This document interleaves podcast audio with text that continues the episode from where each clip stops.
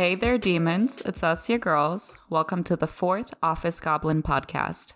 I'm S, And I'm D. and we are goblins. Two, two goblins that have many thoughts, interests, and opinions about stuff and things. And today we are going to be literally diving deep into the endometrius endometriosis journey. Yes, the Yes. the very deep internal endometriosis journey. Yeah, it, so deep that I got choked up on my own saliva and cannot pronounce things today. So it's a great way to start the podcast, yeah, right? Just- welcome. oh god. welcome to my last moments. Listen here. Listen. oh god, you know, sometimes when your sinuses feel like they're the sea level of the Mariana Trench oh no. and your brain's trying to do different things at once. It's doing its best, okay? It's living its best life. I know th- that that whole thing about those two brain cells, last two brain cells. Let's wrangle them in. We're going to wrangle them together. Yeah, yeah. Uh, okay, so I feel whenever you have a, a deeper topic to talk about, well, you should probably describe what it is you're about to talk about. mm-hmm. So, for those who may not know, endometriosis is a disease in which the tissue that lines the uterus or womb, whichever word you want to use there, I hate the word womb, so uterus, uh, is present outside of the uterus and mostly occurs in your lower abdomen, your pelvis, but it can honestly appear anywhere in your body, which is slightly, if not mostly terrifying, because as of today, this recording, we don't know what causes it. We don't have a Right. single, like, this is what it is, and this is what's causing endometriosis. Eh. We have ideas, but no real solution.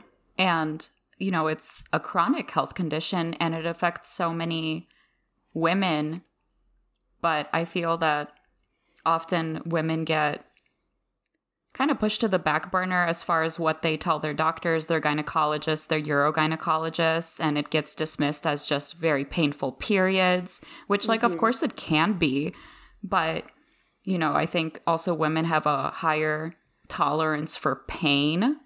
Hmm and you know just for various reasons women get dismissed with what they report to their doctors and this is so just underdiagnosed and not studied enough Right. I mean, it's upwards of one in one in ten, you know, women or people with uterus have endometriosis. That's 176 million people in the world, yeah and we know almost nothing about it. Like, how do you mm-hmm. have such a prevalent disease and you don't study it? And it's exactly like you said. It's because it's more of a woman's issue yeah and we've just been taught our whole life that you know pain is normal. And i mean how fucked up is that? It's it's it, you know the nutshell is that it's very fucked up and it shouldn't be that way. And uh, I, I think it's crazy because like how we were talking a little bit before this just getting our notes in line we both got diagnosed this year. Yes. And we are in our late 20s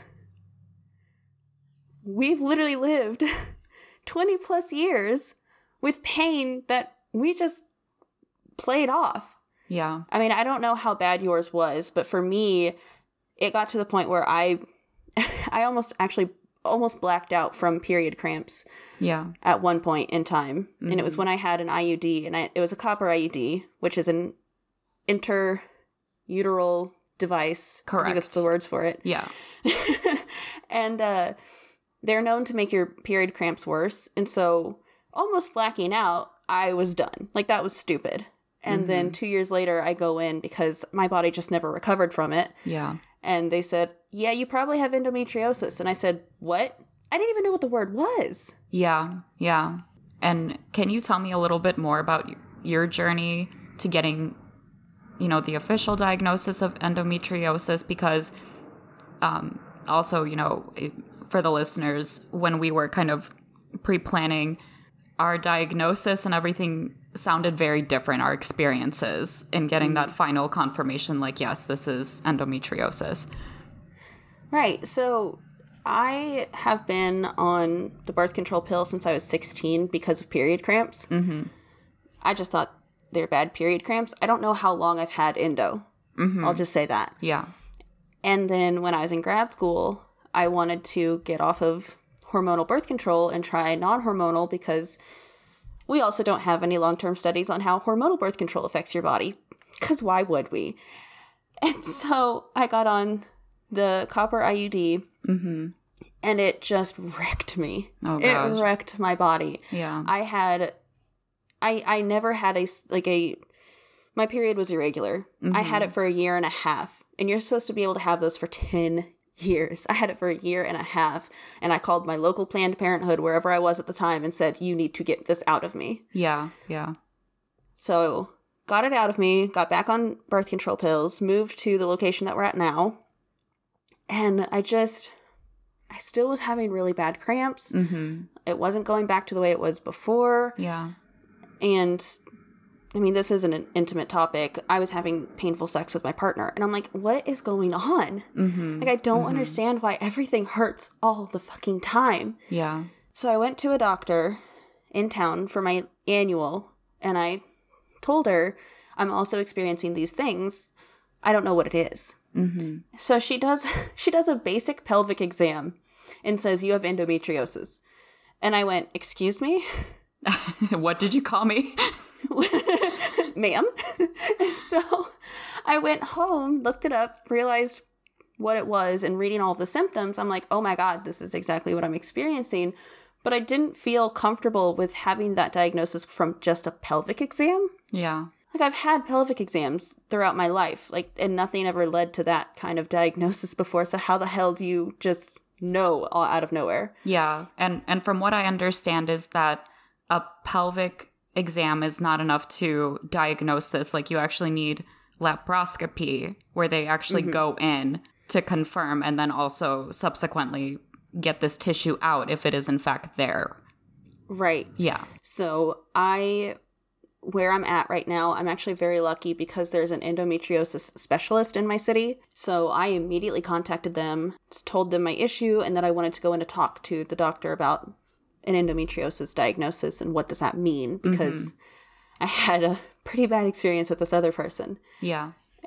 And I got in and I talked to her and told her all of my issues and all my symptoms and what the last doctor said. And she said, Well, you can't diagnose on a pelvic exam. I'll tell you that much. Okay, so at least the common sense was there to be upfront with that, not just like, yeah, I took a look down there and by the way, you have endo.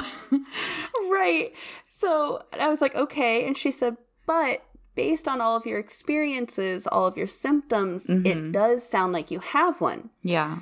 So here are the things that we can do to like look into it or whatever. Yeah. What was kind of crazy is she said about the painful sex part, she did another, not a pelvic exam, but she said that your vagina is not like it's the thing before your uterus and it has muscles on both on both sides. Mm-hmm. And so she tested the muscles on both sides. And one of my muscles was actually as tight as a guitar string, she said. Oh wow, you were Like it had cramped. it had cramped and locked up to the point that it wasn't moving anymore. So of course it was painful. oh my god, yeah, like it's it's hitting a brick wall basically. Like yeah, that and that brick wall was my body. It was not cool. yeah. so, penis was um, literally a wrecking ball. came in like a wrecking peen. oh god. and so so she actually gave me these um little suppositories that uh were numbing they were muscle relaxers mm-hmm. and i used those twice and i have never had an issue since. Oh wow. it's crazy how that was able to be just fixed immediately. Yeah. but um she said we'll have a follow-up and then we can talk about the endometriosis again. And we did and i told her like i'm still having pain not for sex but like for my period and i'm it's just it's awful. So she said okay we have two options. We can do pelvic floor therapy which is a thing. It's Yes. literally physical therapy for your pelvic floor which holds all of your reproductive organs up or we can do laparoscopic surgery or lap i don't know how to pronounce it that's how i've been pronouncing it Laparoscopy. surgery. uh, and go in and look and see if it's there. Yeah. And if it is, then we'll remove it then. So I said, you know what? Let's just go ahead and do that because I'm tired. I'm tired of the pain. Totally. Yeah. And it was wild because I went in for an ultrasound a week before the surgery to make sure that there was nothing else that was going to surprise them going in. Nothing came up. Nothing was weird. A week, a week later, I was coming out from surgery and they said, You do have endometriosis. It was stage one. There are four stages, by the way. Mm-hmm. We burned off what we found and we also removed a five centimeter cyst from your ovary. That's the size of a lime. That is wild. That is absolutely wild. Like, how do you miss that? How do you miss that? Well, no, that's what I told her. I said, "How? Like, did they miss that in my in my uh ultrasound?" And she said, "Oh no, those can pop up that fast." And that big? Like, do you think That it? big. Do you think it could have gotten bigger over time? Like, if they had not caught it when it did, and like, is it one of those cysts that just naturally, like, like as organically as it pops up, it can also just disappear? I mean, yes, to an extent. I mean, my aunt on my mom's side has polycystic syndrome, which means she gets cysts on her ovaries all the fucking time. And what happens is they rupture. They just they get so big that they rupture and then you have extreme excruciating pain in your lower lower abdomen or lower back Yeah. that you pop 6 ibuprofen for and you lay down for the afternoon. like which is so incredibly scary because I know there are also types of cancer that if they were to burst, they would, and you know, whatever's in close proximity, that's already compromised because literally it's just like a, a ticking time bomb in your body. Like once this thing ruptures, it's gonna mess everything up for you. Is Oh, that yeah. the same? Uh, is that the same thing if you have like polycystic o- ovary syndrome or PCOS, right? Yeah. Uh huh. I I don't know if it's like that just because I mean cancer's different. Cancer's cancer. And Yeah. with this um I mean a cyst is a cyst. A cyst is a clump of cells that's growing out of control.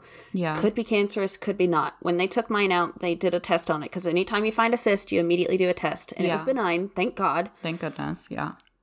But I mean, you don't know.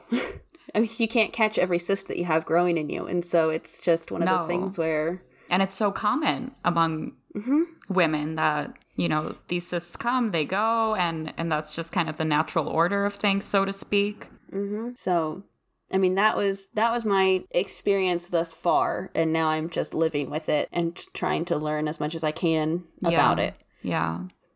But so your experience though was different than mine. So please tell what yours was. Yes. So I would say that, like, I would have painful periods sometimes, you know, as I got older. And at times they were so bad that I would almost be on the verge of blacking out as well.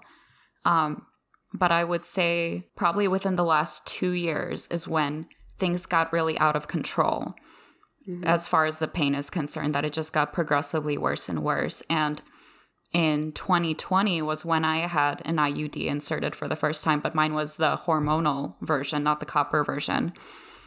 And as I understood it, because I went to several specialists, gynecologists and urogynecologists, um, that they said, you know, that constant stream of hormones being provided through the IUD is kind of one of the best treatments in managing endometriosis. And at that point you know there was no confirmation. So they said like if you in fact do have it that's one of probably the best things that we can do. You know it's not a cure all of course but just to manage and at that point i do think that i did have endo because despite the IUD, like the insertion was a breeze and everything. I know for some people it can be really painful. Yeah, there you go. So for I, I remember you you telling me uh, just what what a bitch of an experience that was. Um, but you know, I have to say I, it, I I was fortunate in that it wasn't so bad, but there was still a lot of pain, and you know, I kept track on a calendar of pain days, and sometimes throughout the week it was just most, if not all of the week, it was just pain, pain, pain, oh, pain. Oh God. And I have a pill jar. it's my Tylenol jar because I'm just like, you know what? Let's get those 300 bottles of, you know, this because mm-hmm. D, I would have to pop. I hate saying pop, like I was just like munching on this like candy because literally I had to be. And I would take three or four at one time Oh, because I yeah. knew two, the max amount of two would not cover it. And I know some listeners are probably just horrified listening to this because, you know, like whether ibuprofen or Tylenol, that that shit fucks up your organs, like your liver. So I'm like, I mm. hope I'm not pickling my liver through the last two, three years, you know, because of how much painkillers I had to take. But literally, mm-hmm. D, it would take over an hour for the pain to finally start reducing and you know and i would lay there like on the floor with like my fist kind of like volleyball style you know like you're gonna bump a volleyball like pressed into my uterus on a hardwood floor just uh, you know sweating because it was just so bad. And i have a i would consider myself someone with a high pain threshold but it was unbearable. And then like you you know i'd gone to the doctor and gotten different tests and scans and uh, you know ultrasounds and whatever. And mm-hmm. you know the recommendations of pelvic floor therapy to muscle relaxers to here's some magnesium. So it's a more natural way to you know help reduce some of this pain. And oh. i after like two or three visits with one doctor who just kept on recommending you know therapy option after you know different whatever i was like i want this surgery. The worst case mm-hmm. scenario is it's not there in which case we could rule it out and best case scenario it is there. And i remember the moments just waking up from surgery and one of the nursing staff you know coming over and they were like oh it's endo. And i just was like eh, eh, eh, eh. you know i couldn't cry or anything yet and made this gross kind of like not quite dolphin sound but like it was so liberating and validating to hear that yes you know it is in fact endometriosis and I they didn't tell me the severity level. I assume it's one because they said it wasn't a lot, but they said mm-hmm. you it isn't even about how much there is. It's where it's placed in the body that could because such horrible mm-hmm. pain and and I remember in that moment thinking shit like if I had so little but it was causing me such pain and I don't know how many years I have of peace so to speak mm-hmm. before I may need the surgery again Oh yeah. Yeah, so that's just kind of my one thing for the future. If if I ever want kids and if my body could potentially handle that in the future. It's just like a lot of things that, you know, coming to terms with this condition as as validating as it was, it's like a new it created a new set of worries moving forward. Yeah. Yeah, so I don't I don't know if that's also been something you resonated with. That the that first part that you said of how long I how many years of peace I have. Yeah. Yeah. Because listeners, this is the thing. You have a major surgery, laparoscopic surgery. I'm sorry, I'm going to keep pronouncing it incorrectly. That's how my No, brain you did wired. great. You did great. Okay, it's how my brain wired it. So that's just how I say it. It's a major surgery. Even though they call it minimally invasive. Yeah. So you have, I have three scars from it. Mm-hmm. One inside my belly button. Here's how that surgery works: is they do a, they cut into your belly button, they stick in a tube, and they fill your body with air, your gut with air, your whole abdomen, so it all gets blown up, so that they can then cut another hole, Two stick a holes. camera in, Two holes, girl. to check and see. I was getting there. They they cut a, a hole so the camera can go in, so they can see what's actually in your body, and then they cut another hole so that their freaking utensils can go in yep. and Mm-hmm. cut or burn off the scar tissue that is endometriosis or cut out any cysts that they find. That is this kind of surgery. So while it is minimally invasive, I mean, you're not taking your leg off, but Yeah. Yeah. they're literally inflating you like a goddamn balloon Mm-hmm. and then removing the goods like it's a pinata. I it's This is like the most sadistic pinata there ever was, though, you know? like, you want it out, you want the goods out, but at the same time, you're like, oh, the journey to do this, oh my the god. ways in which you do this. and I I don't know how you felt the day after your surgery, but my husband drove me home mm-hmm. and they gave me a tube. It was a sick tube cuz they're like you're you're going to throw up. And I'm like, "Okay, great." And I I made it all the way home and had my husband get me Pepto because I felt sick. Because, of course, you're going to feel nauseous and feel sick. Mm-hmm, mm-hmm. And he gave me the Pepto. I sat down on the couch and within two minutes threw all of it back up into this bag. I love me some hot pink vomit. oh my god. Yeah. I, I At least you looked cute. I apologize for that idea, like that mental image, but Yeah, it really yeah. was just like, like a, what a unicorn throws up. Just hot pink, vibrant garbage. Fabulous. and I I was on they gave me uh morphine pills, basically. Oh. Like oxycodone. That's what they gave me. The Oh, big wow. pills. Yeah. And I don't really remember much of the rest of that day. I was out on Yeah. the couch. You were, in fact, a unicorn coasting on a rainbow. I really was. I was in outer space. And then when I wasn't in outer space, I was in fucking Painville. I knew yeah. within 20 minutes that I needed my next dose because I was in pain again. Oh my God. Like, can you imagine to have a narcotic that strong prescribed to you and then mm-hmm. with less than an hour, less than half an hour to have to take another dose? Well, it was every four hours, but by that three and a half time, Oh, I I knew. I'm like, Okay. no, we need we need the next one. Let's go. Got it. Okay. But I say all that, and then I might have to go through that again. Yeah. I might have to do it again if it mm-hmm. comes back. yeah. Because that's the thing. There's no cure. no. There's no, we don't know the cause, and we have no cure for it. That's demoralizing, you know? that for as advanced as medicine is, and I feel like this is just one of those things that oh, yet another way in which, you know, individuals with a uterus and ovaries are just kind of pushed aside, you know, for such a painful health condition, for a chronic health condition that many people just kind of suffer in silence. Yeah, because you're taught from such a young age that period cramps are normal. Yeah, and pain is normal and it's just another thing you tolerate. Yeah, you don't complain about it. Yeah. We just take our medicine, take your take your pain pills. I mean, to think you were taking so many every day. yes. and it still and several times a week. Yes. Yeah.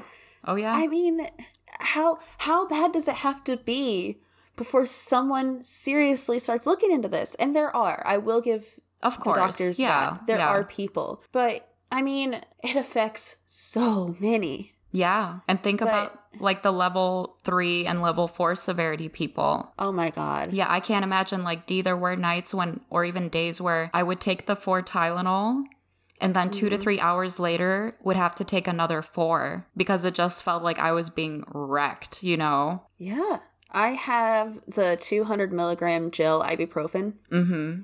I would take three, and then I would take my heating pad and I would curl up on the floor and just be miserable. Yeah. Yeah, because it, it really takes you out for the whole day. It yeah. does. Yeah, and I think like the body, even when the pain finally does pass, just cause such exhaustion and such stress on the body that you're like no longer in a state to really want to do anything or even be able to do anything. It will. It it just it knocks you out. Mm-hmm. And I don't. There's nothing I can really compare it to that someone who doesn't have this reproductive system could understand. You know, like yeah, yeah. that's what's so frustrating is that you you can't describe it really i mean it's just pain i mean how, Yeah. it's the, the most general most dare i say pure form of pain there is. Mhm, and it just it for me it was my lower back and then low abdomen like it wasn't even close to my bottom of my pelvis or anything Yeah, yeah. it was higher up for me is where my pain comes from. It- which is like also a characteristics uh, characteristic of endometriosis as far as like location of pain.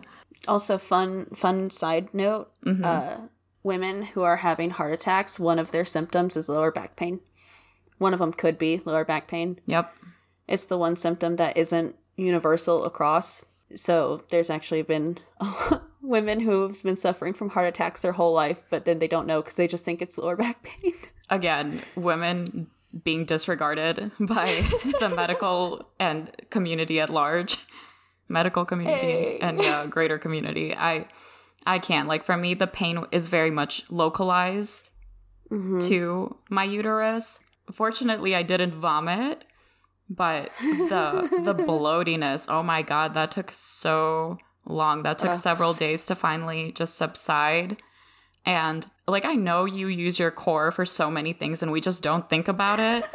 and can I just say the first 3 days and listeners, you know, cover those ears if you don't if you're not into like hearing about pee, but like I had to concentrate so hard to even get a trickle of a pee stream going. I don't know if you had to do that, D, but my word.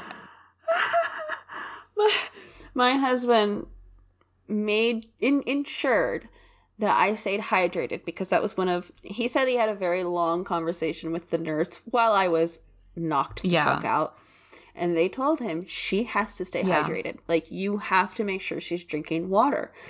And so I I didn't have the problem not being able to pee, but I had the problem of getting up. I could not get up from the couch. When I was sitting down, I couldn't even sit for the first two days. I had to lay Yeah. down. Like I could not have any pain. And I just slept on the couch for two Same. nights. Same. Same. Because the thought of going upstairs, my bedroom is upstairs. Just I, I looked at the staircase and I went, That's not happening. Nah. That's not happening. Yeah. my husband's like, I'll carry you. And I said, uh uh How would he no, even carry you like fireman that." style? Because he can't like throw you over his back, you know, like He can't. He couldn't even do that because fireman style is on your stomach across their shoulders. Oh, is Like, that the I one? What's the one like the princess style where they kind of like in the front? Okay. Yeah, bridal style. Yeah, bridal style. There you go. See, English isn't my first Yeah. language. You know what I mean. I got yeah, I blame it on that. But yeah, no. I said I love you to pieces, but no. You you would jostle me too much, even even being as carefully as you could, and I know you would do your absolute best. But I know. Can I just say, like, I imagine you being like, "You're jostling me. You're jostling me too hard." So yeah, no, I he had to help me get up off the couch and then walk because I couldn't even Yeah, walk. it's like, like I couldn't stand very upright. shuffly, kind of bit by bit. Like I need a fucking walker. Yeah. Oh yeah, yeah. Like first you're kind of like a turtle on its shell, you know, trying to roll over and then yeah, the walking. I I have to say since I've had the surgery, I feel significantly better. You know, so like the IUDs there, it's kind of like a it was kind of a reset moment, I think, as I saw it because now that thing is there, the hormones, uh, you know, are in flow. Um that endo that scar tissue is out mm-hmm. for as long god willing that it can be you know until it comes back. But the number of pain days i had and then the duration between them it's changed so much. And yeah so that surgery was you know as, as much as like any surgery is like the recovery process it is just not a good time. But you know it it felt like the right thing like really i don't regret it. And um i find that the times when i do have pain it is um either at the very beginning of my menstrual cycle or just when it's about almost going to start or when i'm very stressed out because i think my body just tenses up and then you know like stress like any you know it just affects the whole body. So and that just Yeah. happens to be such a vulnerable part i think that you know it's most directly impacted and kind of the first to fire fire up like that Well, I mean, and endometriosis into your digestive tract is super linked Oh, yeah. together because first of all, they're next to each other. Endometriosis, when it gets bad enough, will start a- attaching your uterus to your large intestine. that's horrifying that's horrifying Yeah, but so when you're not eating healthy and you're not making sure that your body's getting the nutrients that it Mm-hmm, needs, like you said, you're going to get stressed out, which upsets your digestive tract, which then stresses your Yeah. body, which then makes the endo flare up, like because it's all so connected. Mm-hmm. Uh, but I was going to ask you. So, what would you rate your pain on an average period for you now? Um, oh gosh, like the most recent ones have probably been somewhere like at an eight. But I would say when I do have pain now, I can just take two ibuprofen and it doesn't need to be like within three to four hours of each other. You know, I can take it that one time of the day and be good. So I would say more often than not now, since that time, it's probably like between a three and a five. So I would consider that very tolerable. I know a five okay. for some people may seem pretty intense, but honestly, compared to what it was, which is still so like awful to say. Yeah. It, it's been such a good change. So besides taking pain medicine, what else do you uh, do to help? Distracting myself, issues? like try to get the mind, you know, my mind off the pain. And usually that's like anything that doesn't require a lot of mm-hmm. thinking. So just watching a movie, anything that could just get get me to laugh. Yeah. I have recently started taking Epsom salt baths, like a, a fancy, a like a fancy person. So I, I think those might be helpful, but we can get into that another time. Um, yeah, drinking something warm. I think like pressing down on my abdomen, it's it's yeah. not you know like a foolproof thing, and obviously I still feel pain, but I don't know why, but for whatever reason, that pressure, mm-hmm. I don't know, maybe it combats the tightness that I feel. I don't know. I'm not a scientist. I'm not a scientist of uteruses or whatever the plural form of that. Uh, uteri. Yeah. Uteri. My uteri. I don't have multiple uteri. I only have one. But um, you know, I, I think those those methods in particular have proven to be very helpful. How about you? What would you rate your pain now? And then what has been helpful for you um, you know, pre-diagnosis and even since the diagnosis. Yeah, so my pain, I feel like is pretty similar to yours in that I can take a couple of my ibuprofen just once, mm-hmm. you know, typically in the middle of the day, in the afternoon when I get to work because then I'm active and I'm starting to move around and my body's getting jostled. Jostling. Uh, so Hashtag jostled. Hashtag jostled uterus. Um, oh, gross. That sounds like it's like bumping around in your body like a pinball, you know? Hey, that's, you know, way back in the day when automobiles were coming up, that's why women weren't allowed to wear, ride in automobiles because they thought that if they stopped the car too fast, your uterus would fly Yeah, couldn't body. ride horses, couldn't ride in automobiles. oh, God, you know what? oh, how far we've come. And how so far we've yet to I... go. I uh I take my ibuprofen, but I I do think that I might have the polycystic syndrome because there are moments where I could be fine. I could be fine all yeah. day and then I get this very sharp awful mm-hmm. pain just very quickly in a like a very pinpoint specific spot in my either lower back or lower mm-hmm. abdomen and it's it goes away within 5 to 10 minutes but it's just like I could be sitting at a two, all of a sudden it's a seven, and then it goes back to a two. And I just went, what? What the oh, fuck wow. is that? Is, is how do they diagnose PCOS? And is that also very common to have like those kind of comorbid diagnoses of endometriosis and the PCOS? Uh, I don't know. Let me let me look that up really quick. So it says there's no test, of course. there's no test to definitely diagnose PCOS. Your doctor is likely to start with a discussion of your medical mm-hmm. history, blah blah blah blah. So You know what? I'm I'm so God, tired. I'm just so tired that of they don't have How many people have PCOS? About 5 million. That really narrows it down. In the in the US, in the yeah. US, it's estimated that between 5 to 10% of US women of childbearing age have PCOS. Mm-hmm. So, roughly the same amount of people who have endo have PCOS, but there's no test to figure out if you actually have it. Okay. God damn it. I was hoping for something. Yeah. You know, like anything. At least with endo, you can cut yourself open and right. see it. But I mean, how. Because cysts are almost, I don't want to say common, yeah, but they, I mean, you can have one but not have them recurring. Yeah, like prior to my surgery, I also had an ultrasound and there was mm-hmm. a cyst that came up and, you know, also a benign one. So it's like one of those that'll yeah. just kind of crop up and then be like peace and fade back into my body. yes, yeah, from whence it came. so I apparently we don't know how it starts or where it comes from and we don't know how to test for it either so apparently it's just looking at your history of pain and where it is and all that other fun stuff yeah but, um, these also these diseases run really really closely in family. Mm-hmm, mm-hmm. so if your mom or your aunt or your grandma has it there's a much higher chance that you're going to have it versus someone whose family doesn't. Yeah. So with my mom, I can't remember what she said because I told her I had endo, and I don't think she does, but her and I both have a tilted uterus. Oh, So it's this way? interesting. Okay. But my aunt has PCOS, and she says, uh, my mom says she thinks that she has undiagnosed endometriosis. My aunt and I are very, very similar, very closely Mm-hmm. Yeah. people. We have a lot of the same symptoms and a lot of the same issues. And my mom just goes, You're her kid. I don't know what happened. uh, you came out of me, but you're Yeah. her kid. And so,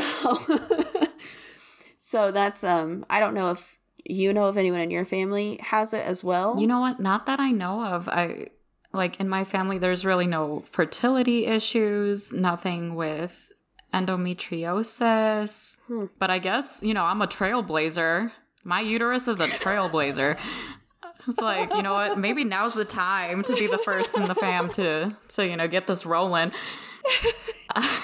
See, and I, me personally, I do not want to have children. Okay. It's just not in the cards for me in the sense of I've never wanted them. I've never had that desire. And thankfully, my partner is the same way. He also has never really had that desire. He's the person where if his spouse wanted it, he would say, okay. And he would be, I 100% believe he'd be an amazing Uh-huh. dad. But if he had to decide, he would say, "Mm, maybe not. Yeah, Like, and I think that's perfectly fine to be child free. And how uh, awesome it is it that you know both of you are on the same page. Right. And so when I got the diagnosis and I was looking it up, and there are ties to fertility rates and endo because if you have, you know, stage three, stage four, it's going to make fertility very, very Oh yeah, difficult. absolutely. And it was a weird moment where I was, I'm good still with not having Yeah. children. But I just sat there for a moment and let the idea of I can't hit me Mhm. Because I have a tilted uterus. Mhm. I have, I'm going to go ahead and say I have Okay. PCOS. I have endometriosis. Like my, my uh, reproductive system doesn't want to exist. it just doesn't want to exist. And so it's like if I had wanted to have Yeah. children and have knowing all of these issues, I don't I don't know how that would have affected me then. Yeah. So, to any listeners who do want to have children who have these other problems, my heart goes out to you Yeah. because you are the strongest person alive to go through that. Yeah. Like, you deserve so much more. I'm 100% certain than what you're already yeah. given. And I I hope in the future that they do more research on this and you know helping people who do have endo, who do have PCOS or you know any number of different conditions that may affect fertility that they could find Mhm. ways you know to to work with individuals and perhaps how to say like assist that process or maybe increase the chances you know in which it, Right. especially if you do want to give birth to your own child that that could be possible that um, you can become pregnant and sustain that pregnancy and everything And I mean, I I personally know someone who has a higher stage endo than we Yeah. do. And she did have a child and he's a very healthy Amazing. child and just your typical 3-year-old kid loving life and she's such a great mom and I'm they're amazing. So it's it's one of those where I, I say that because I don't want people to just think that there's no hope because it does Yeah. happen. It's just going to take a lot more and be a lot more you have to be a lot more careful with it. I yeah guess. or even you know for the individuals who maybe um, cannot get pregnant and you know I, I think you're very fortunate to have a partner that's on the same page as you but how many people that um, get blamed like this is their fault or something and it's like you could have been Oh living with this yeah. for years and not have known it and then like you know suddenly it's oh would you like to have a child?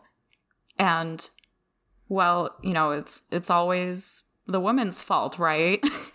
And then in Yeah, cases like this where there are medical conditions that impact someone's ability Mm-hmm. to get pregnant um it's like well you did this somehow. You brought this on yourself. So right. you know- or or people who like how both of us it was our late 20s when we finally got diagnosed. A lot of people still to this day get married at least in their mid 20s, yeah yeah if not later Mhm. 20s. I know that I think on average it's like into your 30s now, which go go us. Yes. Okay. Please don't just marry the first person you're with. Unless it's amazing, but still.